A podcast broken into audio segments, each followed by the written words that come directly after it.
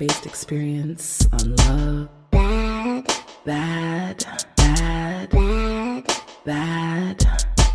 Bad. Bad.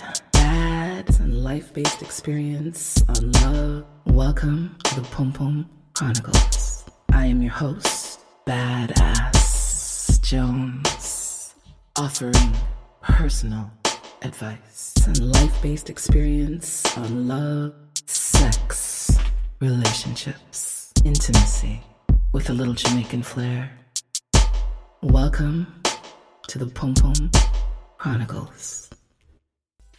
Greetings, greetings, greetings, and welcome, Pum Pum Posse. Bless up yourselves. This is the Pum Pum Chronicles podcast, and I, of course, am your host, AJ Badass Jones. You can find me on my social media platforms on Instagram and Twitter at the Pum Pum Chronicles, and you can also follow my personal page, Badass underscore Jones underscore, also on Instagram and Twitter. Um, you know, on the, the Badass Jones, you get more of my personality, personality, and then, of course, the podcast page. I have phenomenal guests like the one that I have today. We'll get into that in a minute. Uh, if you want to get in contact with me, you can do so on one of two ways. You can either hit the call in line, which is 320 270 1086, leave me a message, send me a text, or you can send me an email, uh, and that is the Pum Pum Chronicles at gmail.com. You can find the podcast on all platforms where podcasts can be found, including but not limited to Amazon, uh, Spotify, and Apple iTunes. So, my guest today, you've heard her voice before, taken in her words of wisdom, uh, you know, and, and the greatness that she brings. We have again with us today the phenomenal sex educator and perinatal intimacy coach, Michelle Francis Smith. Welcome, darling. Welcome, welcome, welcome. Oh my gosh. So glad to be back again. Thank you again for the warm welcome. Love having these conversations with you. Love, love, love them. So, um, I appreciate you coming back and, and, you know, talking to me, um, you know, giving words of wisdom and advice and, and, you know, just insight to the listeners, you know, individuals who maybe have had questions that they weren't able to or felt comfortable in asking. So, um, you know, the, the, the bits and pieces and the information that you're giving out. So grateful and so appreciative, and the series of conversations that we're doing around um, perinatal intimacy, reconnecting with yourself, reconnecting with your partner, just valuable. I, I, you know, when we got offline, I said to you, like, you're just you're amazing. Like you're magical. you're a fucking rock star. Like you are a rock star because you're you're allowing us to delve into things that people may feel uncomfortable asking, mm-hmm, and yeah. so gives them the opportunity to learn and ask the questions within themselves without having to ask the question out loud. Hopefully that that makes sense, right? It does make sense and i love that you would sort of just point that out. I mean magic knows magic right? Magic connects magic. so you are all of that and then some and it's my honor to be back talking to you but that you validate that this is something worthwhile. This is something that people are looking for. I definitely know it was for me and it's great to be able to provide this space but also provide this service to people going through the perinatal cycle listen i i i i want for our children to mm-hmm. not have this barrier. I want for other people to not have this barrier. And I mm-hmm. know, like, for mm-hmm. us, you know, we didn't have the opportunity to have these kind of conversations with our elders. And just even publicly, no one was talking about these things publicly. And if you did, you were some kind of a, a slut or some kind of a whore or, or you were loose or you were forced rape or something. No, these are natural things that happen. It's just people have embarrassment around talking about these things. And I'm so happy that neither one of us, me nor you, have mm-hmm. no problem about kaki, having sex, and, and all these things. So I think these are great conversations, and I know that it's valued. Yes, I thank you for even bringing up the generational part of it too. You know, even how I'm approaching motherhood and parenting because as i mentioned before my youngest is almost 15 my oldest is 21 and i speak to my girls about one the work that i'm doing but also like how does this show up in their lives know, speaking with my youngest now about her pleasure, about that it's her birthright, that she should yes. access it and learn what pleasure means to her before, alongside integrating other people which is not a conversation I can say that I had with my mother, and not yes. because she wouldn't have had it if I initiated it, but again, the embarrassment that usually comes, the shame that usually comes, especially as you mentioned, growing up in Caribbean homes and mm-hmm. even religious backgrounds and stuff like yes. that impact. You, we wouldn't have been the ones to say to our Jamaican parents, can we talk about Say what? Or Girl, I could barely ask my mother our about a period. Right. Like it just just just wasn't the thing. So breaking that those barriers, changing the narrative, opening this wide up so that they're accessing and they're also having the conversations. And that's exactly why I am here for my perinatal pleasure clients. And I love that. But before we get into all of that, give the people the background deets on who you mm-hmm. are, where they can find you, and the you know what it is that you do in all your phenomenal glory. Absolutely. So first of all, if you want to connect with me, hit me up on Instagram at perinatal pleasure coach. And as AJ said, this is Michelle Francis Smith. I'm a sex educator and perinatal pleasure intimacy coach. I'm also a perinatal massage therapist and I'm also a doula. I'm in the Toronto area, but I do work with people outside of my local area. You can access me online. We can do work together that way in small groups, couples, and one on one. My offering and the services that I do are very somatic practice based, so very body based. And I combine my knowledge of massage therapy, body work, coaching, um, the reproductive process, because I am a doula, uh, pregnancy, grief, loss, um, in a trauma informed, healing centered lens. Uh, I'm also an educator, so I teach. I'm a professor in in the field of massage therapy, and I'm still practicing massage. So that's just a little bit about me and what I'm up to. So, how did you get into this work? Like, what brought you into this work, and what has your evolutionary process been like? Okay, so it really did start back now when I really think about it. Um, it started back when I was pregnant, and I so this was 22 years ago when I was pregnant and in my first massage therapy job, just graduated massage therapy school and was receiving a lot of pregnancy massage and made the decision that I wanted to specialize my practice working with pregnant and postpartum women through their cycles. I was also So- sorry. So, wait, you yourself were receiving perinatal massage? Yes. So I'm like in my wow, that's dope. I'm actually pregnant. I've finished massage school and I'm now getting a lot of pregnancy massage. I had learned Mm. in school, just the the bit that they offer at that time, and then now to be able to work confidently and comfortably in my pregnant ever-changing body, I was getting a lot of pregnancy massage. And when I was doing that, it really reinforced to me how beneficial, useful, and necessary it was to have a good quality of life, pregnant life, uh, and for me to physically work. So I started to focus my energy into creating a practice that would create safety for pregnant people, would um, you know promote wellness, confidence, and just have people thrive during their pregnancy and postpartum. So that was like the first iteration from a professional perspective. On my personal journey, being pregnant, I really had no one to speak about sex education with. So I all the myths that exist were there for me and I didn't have anyone to bounce them off of and was embarrassed to even bring them up. I had a huge increase in my sex drive, which was already quite high before I was pregnant, and I felt very much alone. I was embarrassed by it, I was ashamed by it. I was trying to hide it when I was dodging in and out of the the porn shops, um, the video shops, uh, all that. And um, I wanted someone like me who was educated, open, honest, didn't make me feel stupid, embarrassed to talk to about what I was going through in my mind and in my body and in my relationship as a result. hmm Um, I'm just thinking back, like, you know, we're talking about coming from Caribbean backgrounds or growing up in religious households. And, you know, I, I remember thinking, like, for certain, I knew that I wanted to have children.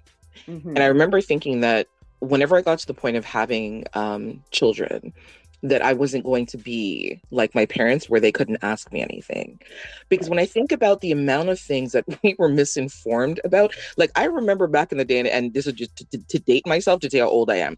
I remember hearing things like if you if you've had sex with no condom, um, shake a bottle of Coke and put it up into your your pom pom and let it Oh, spray and it'll wash out your wow. walls Wow. Or wow, wow. Yes. using saran wrap uh, or like a plastic bag is a good su- substitution for um, a condom Wow. or just even crazy things like you know uh, keys keys told me like you know when her when her grandmother got pregnant she Mhm. didn't even know what pregnancy was nobody had talked to her she thought that you know in kissing a boy that like boom you're pregnant pregnancy.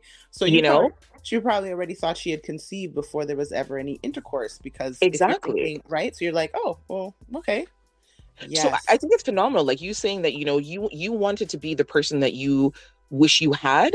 That's Mhm. what I thought. Like, you know, and, and I, I feel like a lot more of our generation has um forced themselves to become comfortable and over time it's just become comfortable but in in Mhm. being the person that their kids can ask questions about because really and truly when we think about the dumb shit that we thought and we found out from our friends who learned dumb shit from their friends you know, it, Mhm. it was cyclical, but you couldn't go to your parents and say, you know what, um, mom wants an orgasm. You know, I remember when my daughter said like she was thinking about buying a toy and asked me if I would come with her. And I'm like, oh shit, yeah, let's go. Let's go. You think me could have ever asked my mama to go to a sex shop with me for go buy what? You listen to me, miss. You know I'd have been picking up my teeth off the ground if I even thought to ask. Even question like that. ask.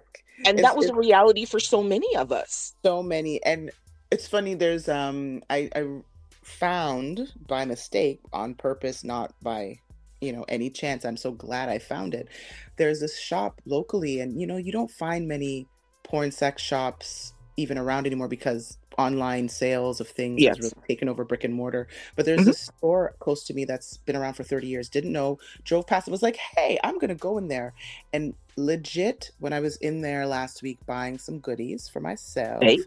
I decided because I, you know, my youngest has a birthday coming up. She don't even know this. It'll be funny if she hears this episode before her birthday comes. But my, part of my gift is I'm actually going to bring her there. She doesn't I love know that. that's coming. What I want to do is normalize this. yes. Just she knows that I'm in this world. We've had some conversations around pleasure, but what I'm actually going to do is invite her to come with me. Let's go have some lunch. Let's go check out a couple stores. Hey, I want to take you to a store that I just found that I like and start to show and educate her as we go through the store. And I love Who that because that? Who was doing yeah, that for there? for our kids, for our Mhm. young people, for the next generation, their first point of contact for anything should be us. You know, Yeah. and, and even if you feel embarrassed, or even if you feel like I've told the story of when my kids found my found my dildos between the mattress because I thought it, that was a safe place to hide them, and you know, unbeknownst to me, they're playing hide and seek and go show up themselves between the mattress, find the find the dildo, and come in with it in hand to ask me, "Mom, mom, why do you have a penis between the mattresses?" And Why is this here? and you know like what am i going to say it's not mine it's me and them so it's you know Right. But we we definitely should be the, the go-to for our young people um Mhm. and and even if you know they don't have a parent that they can that they know that there's someone like you who exists who is Mhm. not going to pass judgment on you. them who is not going to berate them who is going to be Mhm. understanding and give them a real perspective of life and the Mhm. educational perspective as well hmm Thank you. This is what we have to do, right? This is what we have to do, not only in our our parenting journey, but also just in our journey with other humans in this world of parent. Like I'm working with grown adults who are pregnant Yes. and postpartum, and they are having similar responses when they're trying to have conversations with partners about their desire or their lack of desire and how to talk about it. So clearly, this is an issue that starts pretty young yes of of have being challenged to talk about our bodies, our pleasure, and what we need. And it doesn't actually ever stop until we take back that control, until we become empowered and really remember that we're worthy of pleasure and that it's our birthright. So therefore, there can't be any shame if you believe that. So in, in, in working with some of the individuals you've you've worked with, what are what are the some some of the conversations that they've had with you that they say they've never had with anybody else? Mm. so one of them has definitely been that their desire is higher and more than what they're letting their partner know. And there- oh, two different reasons for it. Okay. So for the person who is more similar to me, who had really high desire, and and I've experienced this myself, and I've been very open in sharing this, um, you know, that I was hiding it because I felt like I was being too much, and because my husband felt that you know he couldn't have the regular sex we were having because it could be harmful to the baby and harmful to me and and started doing the whole um my identity's changing from just the girlfriend to the fiance to the wife to now almost mother. And who is tossing up and twisting up and bending up mothers? No we don't do that to mothers. Like that's that's Yes. not the way we treat our wife. Like that's disrespectful. Um like i can't i can't whore you out. I can't Mhm.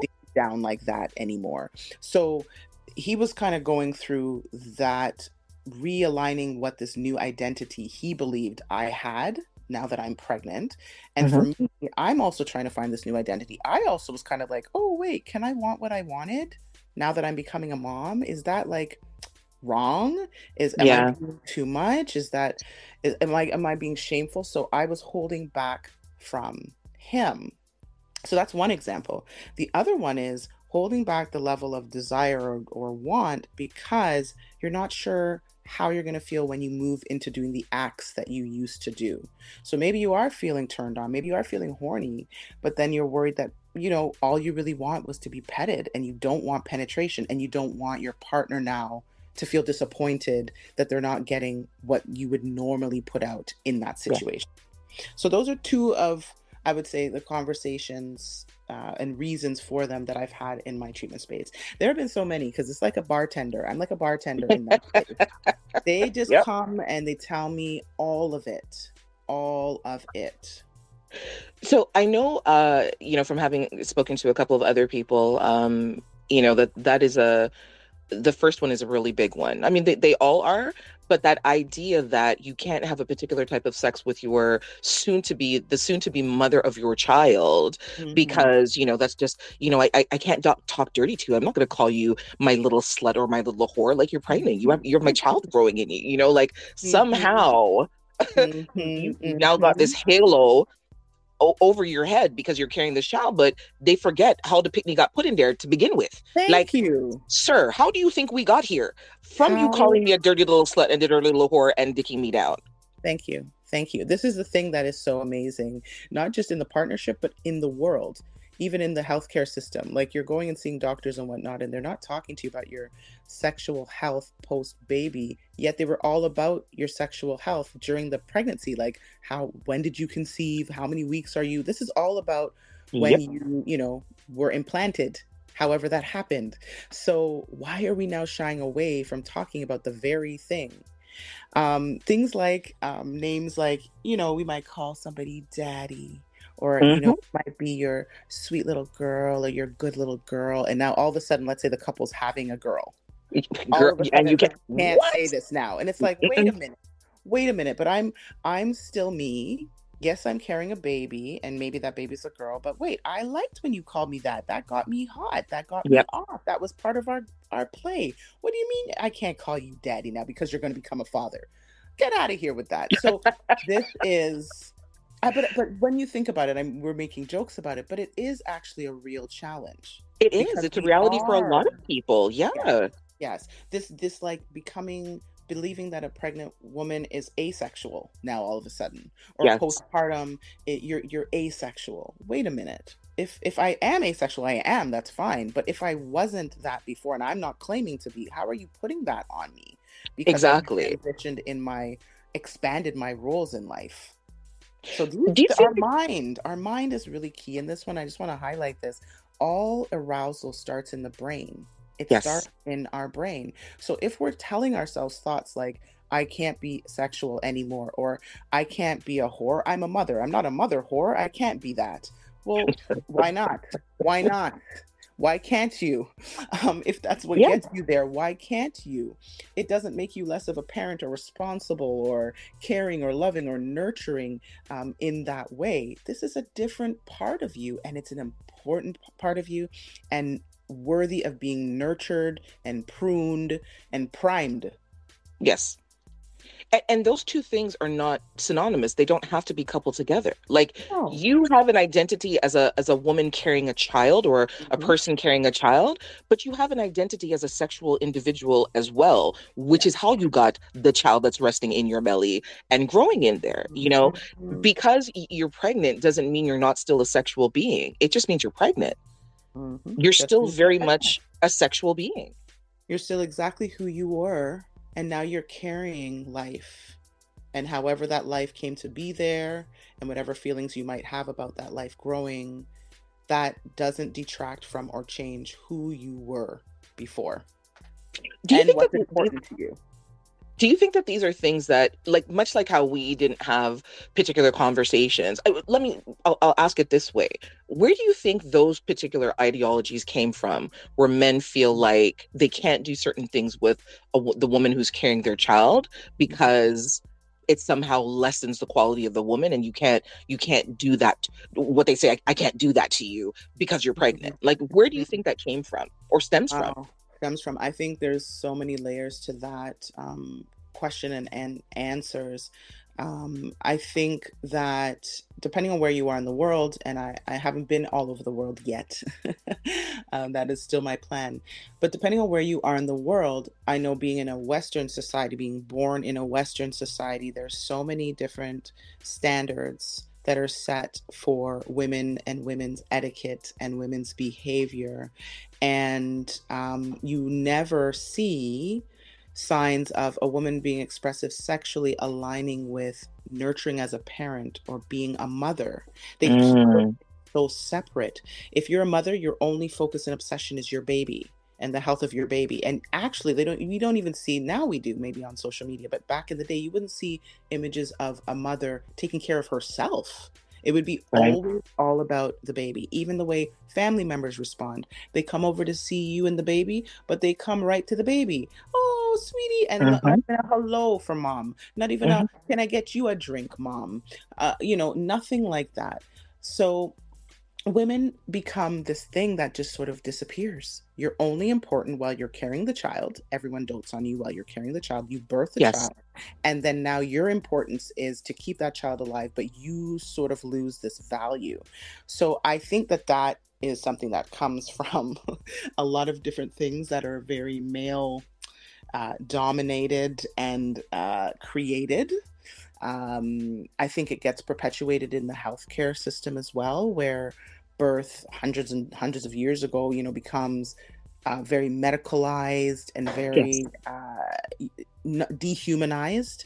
So then women's bodies are only seen as to carry baby, to deliver baby, and not attached to a whole, per- a womb that's attached to a whole person with emotions and after the healing has happened, desires. yes yes So yeah, just to kind of give like a brief response to that, I think it, it's very multi-layered. You don't see it in popular popular culture. You don't see it written in books. You don't see it in the Bible. You don't you don't see it anywhere. So you are void of thinking that those two ideas and identities can happen at the same time: motherhood and desire, motherhood and sexuality. And I, I love that you said that last part because I'm sitting here thinking about um, Rihanna. Shout out and big up Rihanna. Oh my gosh, I was thinking about it right now while I'm saying she had her belly out Mhm. her whole pregnancy, and Yes, and it's funny because I remember Yes. thinking to myself like, big up yourself because Oh. yes, you are you are beautiful, you are sexy, you are pregnant, you are still who you are, and and and Mhm. you're not going to let the fact that okay, well, you know, you have a belly growing in front of you stop you from wearing the sexy things that you want to wear, and you're Mhm. embracing all of that. Meanwhile, on the flip side of that, I'm I'm you know reading comments and and you know the disparaging things that people say like, oh my god, she's a mother, she's going to be a mother. Why is her belly always outside? Mhm. Doesn't she know that Mhm. she's pregnant? Quite clearly, she knows she's Mhm. pregnant, and Thank quite you. clearly, she also knows what she's doing, and she also has somebody with her, her partner, who's very supportive of her being Yeah. who she is. is like she was that person before she was pregnant and in between pregnancies. Why? She's she's not Fenty brand anymore now that she's has a baby in her.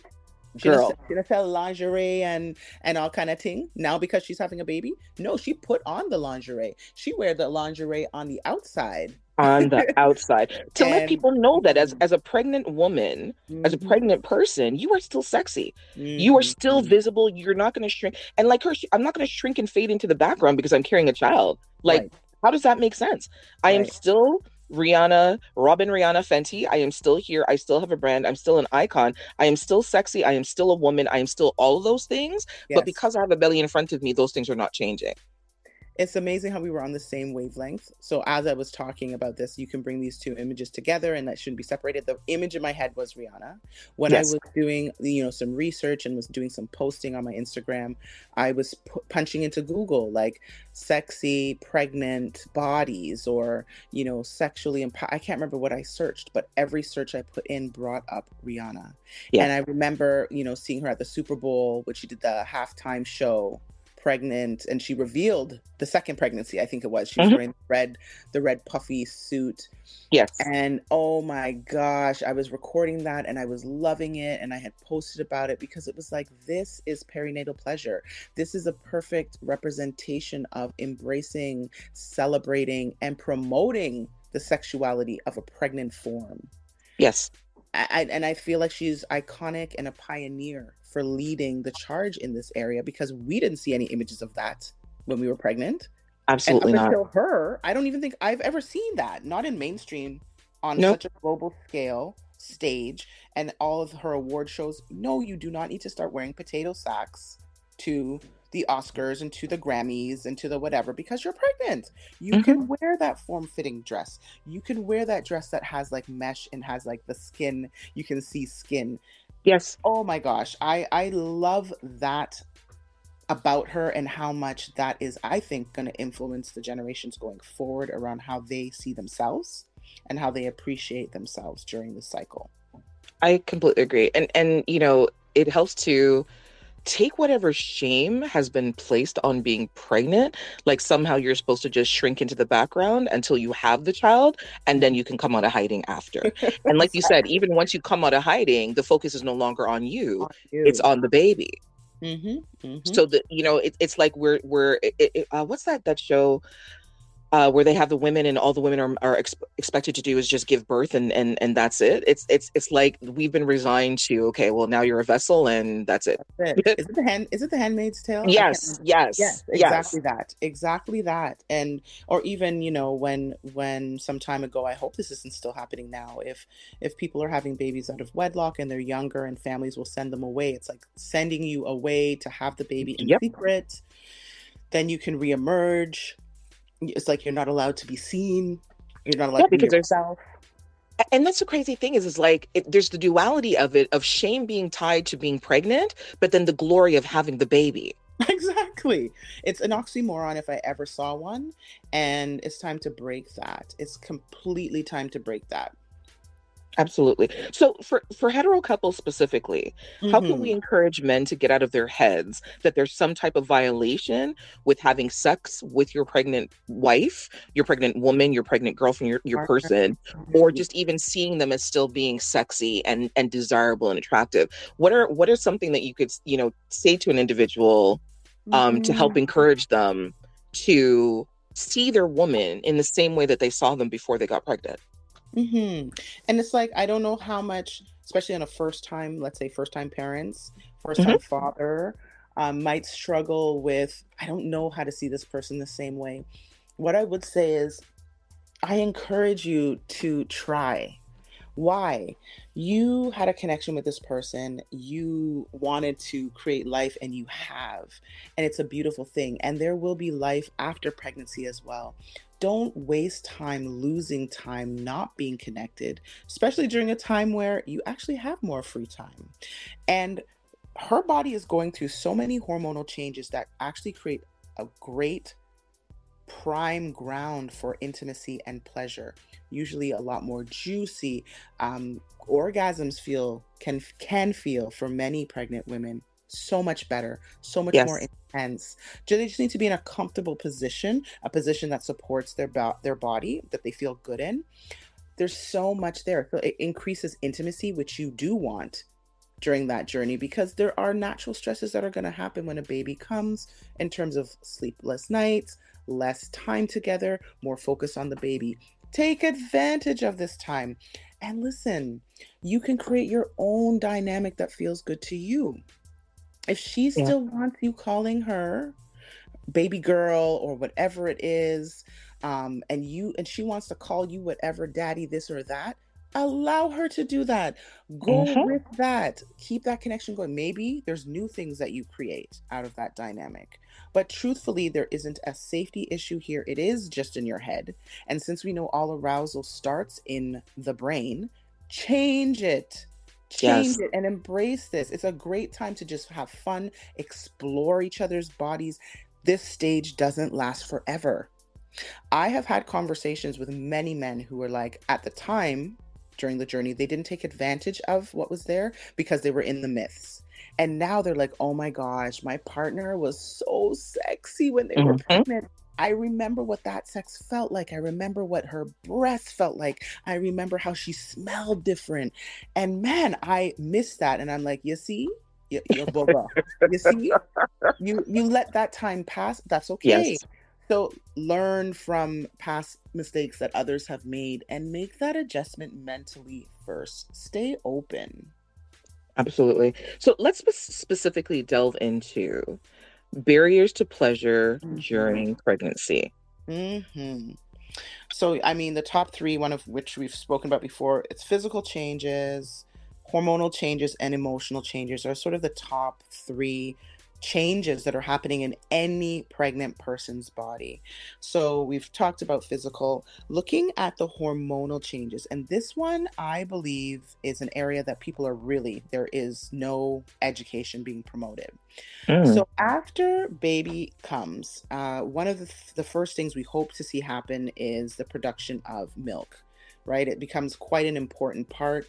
Whether you are breastfeeding, bottle feeding, pumping and bottle feeding, you know, using formula, does whatever. The body will go through this transition where there's an influx of two specific hormones, prolactin and oxytocin, and they're needed they're needed for the actual creation of creation of milk and delivery of milk. Now, what people don't know is that while prolactin is primarily responsible for the milk production during breastfeeding, it has an inhibitory effect on libido in some women. Mm. So those elevated levels of prolactin that is needed can suppress sexual desire and arousal in some women. So while a partner is thinking like, why are you spending first of all so much time with the baby? I understand baby needs to be fed. Keep in mind, 40 Yes. plus hours on average it takes to feed a baby. 40 plus hours a week it takes to feed a baby. So it's taking a lot of time, but they're like, you know, why is it that you don't seem to feel like you're healed now? It's been 6 months, it's been 3 months, it's been whatever it is, you're healed. Do you just not want me? What is it? Oh, they are exclusively breastfeeding in those first three months. That means their levels of prolactin are going to be higher than the person who's mixing with formula, who is not breastfeeding at all. And that could be one of the things that are inhibiting their desire, thus impacting their connection availability for intimacy and sex. Did Yes. you know this? Did you know this one? I personally didn't.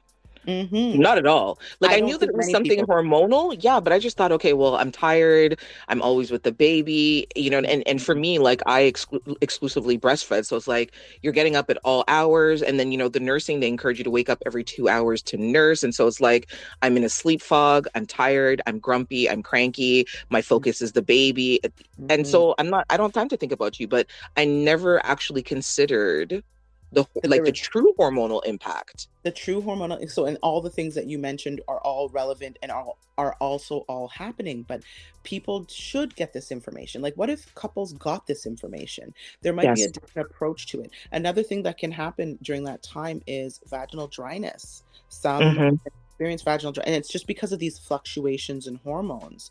So there can be diff uh discomfort during intercourse and so now they're like oh my gosh it hurts is it because i'm not healed enough uh, oh, maybe I don't like sex anymore. Maybe it has something to do with how my vulva and my vagina stretch out.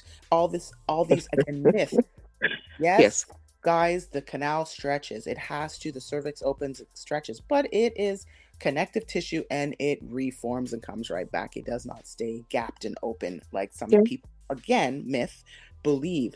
So knowing that is important. Breast sensitivity, increased sensitivity during the hormonal fluctuations. So maybe I can't stand the, you touching my chest or my breasts because they're sensitive due to the hormones. So this is, I think, an important piece. hormonal changes for people to understand that.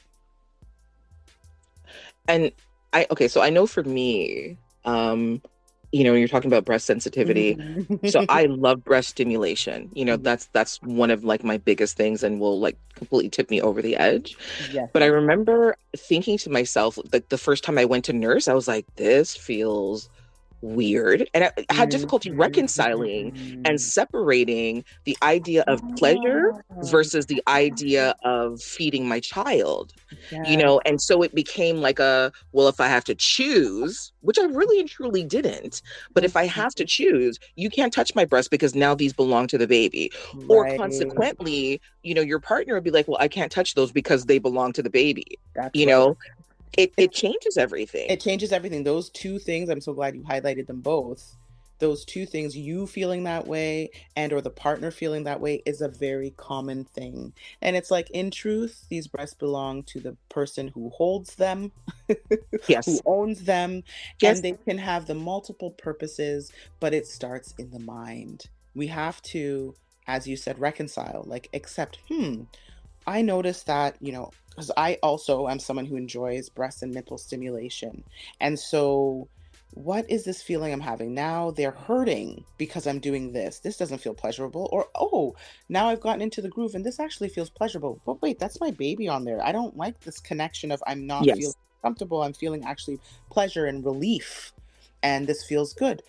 So talking to someone about that talking to your partner about that being open and honest with yourself about that is great because then you might transition from i've fed you but now i want to be with my partner and i do want them to suck on my breast and yes milk might come out and that's actually going to be part of our play and that's okay if we're okay with it.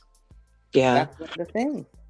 So if i can share a crazy story Please. remember one of one of the most pleasurable and painful uh experiences of like uh not necessarily nim- nipple stimulation but having my nipples sucked on uh after being pregnant while breastfeeding i had Mhm. developed mastitis oh, and for yeah. those of you who don't know what mastitis is it's basically the your nip your uh, milk ducts become blocked more Mhm. so like in the upper area closer to your armpit and when i tell you that shit is painful as Very.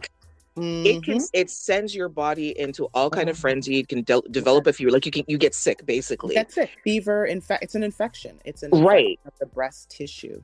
and so i didn't ask my doctor and i couldn't really ask my, my mother so i'm talking to friends they're like oh yeah just put a warm cloth on it and just press down and express the milk yourself and i tried doing that and when i tell you pain Pain. on a million Yes. so i remember saying to the father of my kids can you suck milk out of my breast and he's like what I know. and i said like, to him I can't please. give it to the baby because it's contaminated. I can't Mhm. pump it and dump it because that hurts. The Mhm. easiest way to have it come out of my body is to Mhm. have it sucked on, but the baby can't suck on it because they're going to ingest it and then they're going to get sick. And I'm explaining Mhm. this to him, and he's looking at me like I'm crazy. But really and truly, but once he started to do it, like that mix of pleasure from his Mhm. mouth, because that's my Mhm. partner, but and the Mhm. combination, and this is where my, you know, the my I don't know, my first introduction into BDSM might have happened. But yes, the I was gonna right. say, was this it?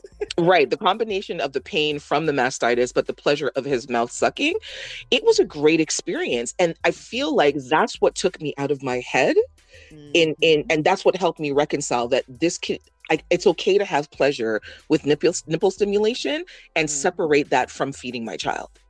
This is a, such a great example, such a great example of these two things. And one, the educator in me wants to expand on what you said and actually share some Please do. some information or, or maybe correct some information. So, one thing Mhm. that is a misconception around this infection it is an infection and it does cause mom to have fever at times, cold, sweats, body aches. It's like having a flu, Yes. but it's coming from, as you said, the blocked ducts. But the part that is false is that if the baby does nurse, that it would make them sick. It actually isn't a true infection in that it would make them sick the way to up. resolve so so i don't know what you were told and who told it to you was it do you remember was it like your actual doctor or was it more people around you were like oh my it was God, people around me. They're like, "Oh, you can't give the baby that milk. It's going to make That them makes- sick." The, the that makes and sense actually, I think my just- aunt said it to me. I think my Yeah, aunt that- was the one, but I also know that she's she didn't she doesn't she didn't there wasn't anybody that talked to her it's one of those things that you right you hear from somebody but yeah it was it was the people around me that said no you have to dump it and when i tell you i used to produce milk like a cow So like a like a living Mm, one breast alone would be a full eight ounce bottle and i'm bottle. crying Mhm. as i'm dumping the milk down the sink Because because like this is like why am i doing this? This is liquid gold. So just so that you know and for other listeners who are maybe in the perinatal cycle when and if you develop mastitis the first form of treatment is for the milk to come through the breast. We need to have those block ducts unblocked but that milk is not contaminated. That milk is perfectly fine and the baby can be the one to help. Often they can't pull enough and sometimes if it's too blocked the baby goes on and they get frustrated because they can't get enough milk because it's too blocked. You still might want to use your partner. This might be a part of your play but you can use the pump you can use a partner you can use the baby that is the actual way to treat it to pull the milk through the dam that is blocked and then to have that opened up and over time mom will start to feel better often antibiotics are needed to be introduced now if you're on a certain type of medication that there are byproducts from the medication that would go into Mm. milk that sometimes is a time where they'll say please don't nurse because this but i know that just the milk itself is not contaminated not Yeah.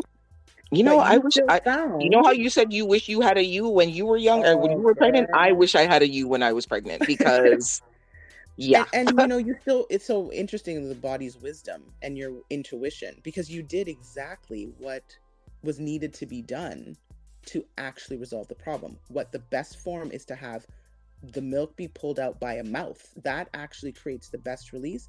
The warmth Yes. of the lips and the inner mouth around the areola yes. and the sucking action creates the best letdown response more than a pump. Yes. And definitely easier than than for a baby that has a smaller mouth. So you actually spared yourself a lot faster and found something that you could add in your pleasure practice. Yes. Which is a gift It's a And you know what? It didn't even take much. Like he would literally suck, suck, suck, and then release his mouth, and, it would just spray. down yep Oh, because it would remember just. when I said it's like perfect? Yeah. Like, the inner mouth is the most perfect because there's sensory receptors all around that areola. Yes. There's oil ducts. There's there's oil, sorry. There's like all these different pieces to the anatomy and physiology that make it work, and the mouth is the best way, which is probably why it feels so good for most of us who enjoy it to have a mouth on our areola and on our nipple Yes. anytime because it's the perfect communication. So I know that you said in one of your barriers to pleasure, I wanted to touch on this one specifically, the emotional Yes. changes that take place. Mhm. Can you talk a little bit more about how not just the emotional one, but how the physical and hormonal outside of the, you know vaginal dryness, how they impact um, sexual Mhm. intimacy, and um, if you can maybe give some non-sexual intimacy intimacy strategies to helping couples stay connected. Okay, so we're we're not talking about emotional changes right now. We're just talking about uh, uh, some of the exploring some non-sexual intimacy right now. Is that what you Yes. said? Yes. So, um, as I've said before, intimacy and intercourse or sex are not the same thing. And something as far as non sexual ways of being connected, just think back to what you used to do. Did you like to put on music and slow dance? Did you like to just hang out, watch a movie? Maybe you're like, you know, you play video games whatever it is that you used to do, date nights. People think that because they have had a baby, especially if they're young and maybe they're not leaving the home, that they can't do anything. That is so untrue. I will coach uh, partners, couples, whatever. Make a picnic in your living room. Spread down a blanket, Yes. put some comfy cushions, things that feel good and are soft and break out some food, have something that you enjoy, and just spend some time together. Baby might be sleeping in a bassinet just steps away. Baby might be in another room altogether. Don't stop having the sex that you want or can access just because a baby is sleeping in your room or sleeping in your bed. You know? Yeah. sometimes people realize they they forget that they can just be close they can be connected. Having a nap together is one of the Mm. sexiest things to do. When you are both exhausted and especially the one who birthed is extremely exhausted just being cuddled up intertwined and sleeping. Yes. breathe breathing each other. Can we just like be close and just let me breathe you in? Let me smell you playing with scents for that purpose whether it's a scent that you like on your body or something you want to smell on them your partner. These are all creative things you know that you can do and you don't need to try too hard. And of course my top one i would be remiss if i didn't share this one is nurturing touch, touch nurturing touch slash massage. Yes. touch each other get some oil out sit down maybe you're sitting like foot to foot you know your, your legs are kind of over top of one another and you can reach Mhm. each other's foot. Do simultaneous foot massage on each other. Maybe you take turns. What part of your body would you like me to massage? And someone says my back. Okay let's get comfortable on the bed. Let me get out my oils and let me massage your back for five minutes. Now we're going to switch what do you want t- treated. Or maybe you just one night it's about one partner and another time it's about another part the other partner. These are wonderful ways that are non-sexual that build intimacy and can lead into something more sexual if that's what either of you wants So, helping people to understand that staying connected emotionally, it doesn't have to be the grand sexual gesture where you're getting your back blown out. That intimacy, more than than the sex itself, is what's most important to Mhm. keep you connected and to foster hopefully foster and even if it doesn't foster the sexual feelings or like that that big bang kind of feeling it creates a different level of intimacy where you stay emotionally connected to your person.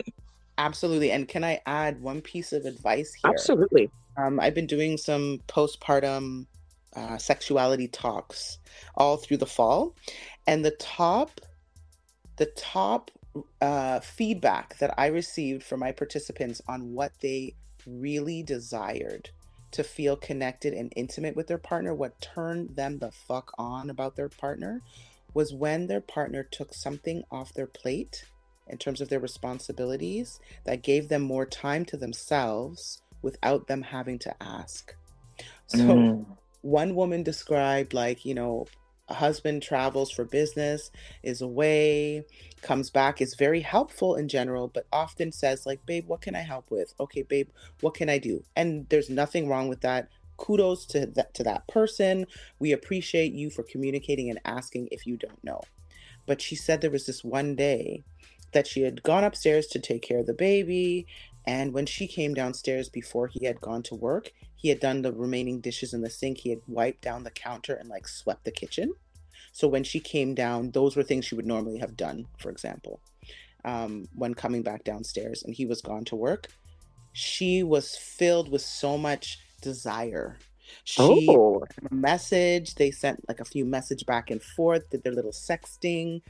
And then when he came home, it was on and popping. And he's thinking, what? Like, I didn't have to buy you flowers. I didn't have to, like, I didn't even have to massage you. I literally just needed to pick up and do something for Mhm. the family. Not even Yep. just for her, for the family. And it took a chore off her list. that'd be that- like bae you wash the dishes for me when you get home i'm gonna suck your dick there you go. Let's do the trade off and let's make it real. yes This yes is currency, people. This is currency. I hope people are listening to this episode and taking this in that sometimes it's in the little things. Yes. And and that's what it is. It, it doesn't always have to be a grandiose gesture. Sometimes it's the little because I think that people forget or they feel like, okay, well, you're at home. Like you're at home all day. How are you Mhm. tired? You're at home all day. You shouldn't have a problem doing all the household chores. Listen to me. For those of us who have babies, who have multiple babies that are within like the young, it's tiring. It's as much as you think that we're home cocking up our foot and eating bonbons all afternoon while the kids are, you know what I mean? They, they've been bathed, they've been fed, and they're sleeping like little angels in their. It's not like that. It's not like that at all.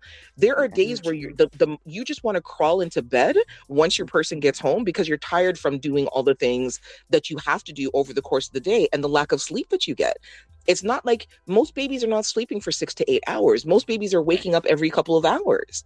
That's it. Do you know how disruptive to your sleep that is? I'm still suffering from uh, insomnia from from from from decades of that. I wake up every right? couple of hours. That's right. And and and very light sleeper because Yes. there's that thing that happens just hormonally where you know couples will tell me if they're hetero couples they'll say to me like why is it that anytime this little baby makes a sound this man no wake up and i Mhm. wake up every time. It's actually chemically a thing that happens. The person Yes. who carried often takes on this thing where they become a light sleeper.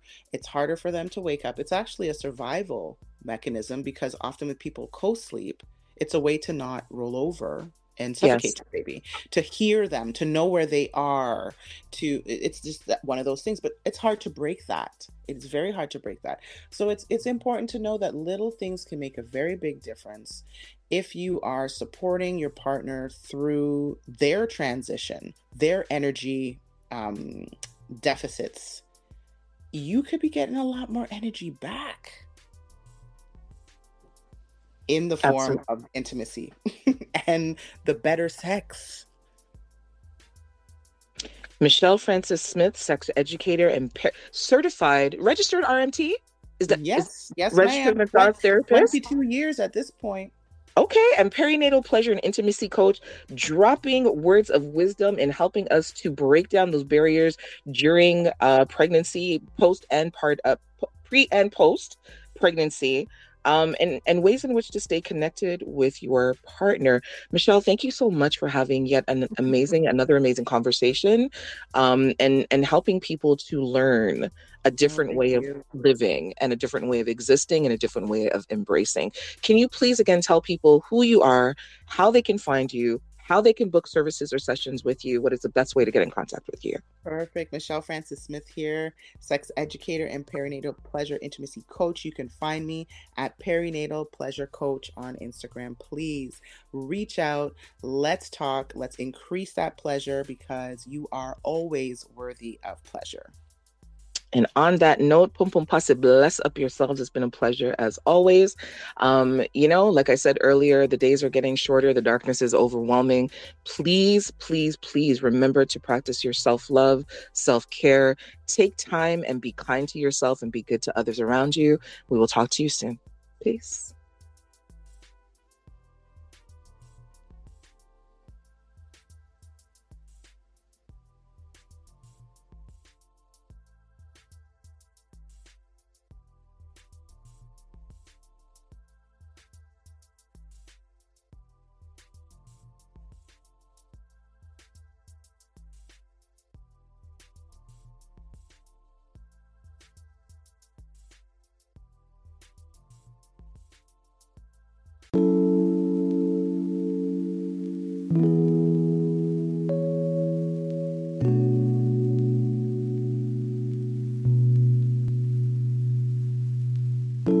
Tell me all your names, baby. Tell me all your names, I need to know. Then I'll tell you mine, baby. Then I'll tell you mine, and we can go to pass the time. Shift paradigms, align our bodies with the sky till I am yours and you are mine. I'll do anything for you. Yeah, I'll do anything for you. Baby, just say perfect sense, so God cannot resist, no. I could feel the urge to drop defense at my expense. Allow my body to ascend along with yours. That love commence. Close my eyes, embrace my matter. Swing my hips as if they bear the rings of Mama Saturn. Stretch my vertebrae so we can climb like a ladder. And step into our world. Close my eyes, embrace my matter. Swing my hips as if they bear the rings of Mama Saturn. Stretch my vertebrae so we can climb it like a ladder. And step into our world.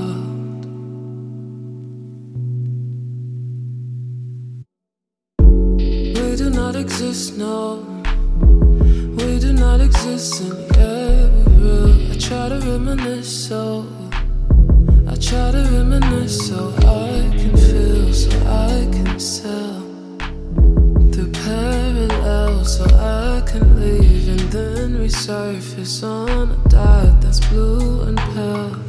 If we can let this thing flow, take care of our needs, so we can let our leaves grow, feed it to the people. Then we as a people say goodbye to ego. That's what love evolves into unknowns and infinites. We never thought it'd go. Close my eyes, embrace my matter. Swing my hips as if they bear the rings of Mama Saturn. Stretch my vertebrae so we can climb it like a ladder. And step into our world. Close my eyes, and embrace my matter. Swing my hips as if they bear the rings of Mama Saturn. Stretch my vertebrae so we can climb it like a ladder.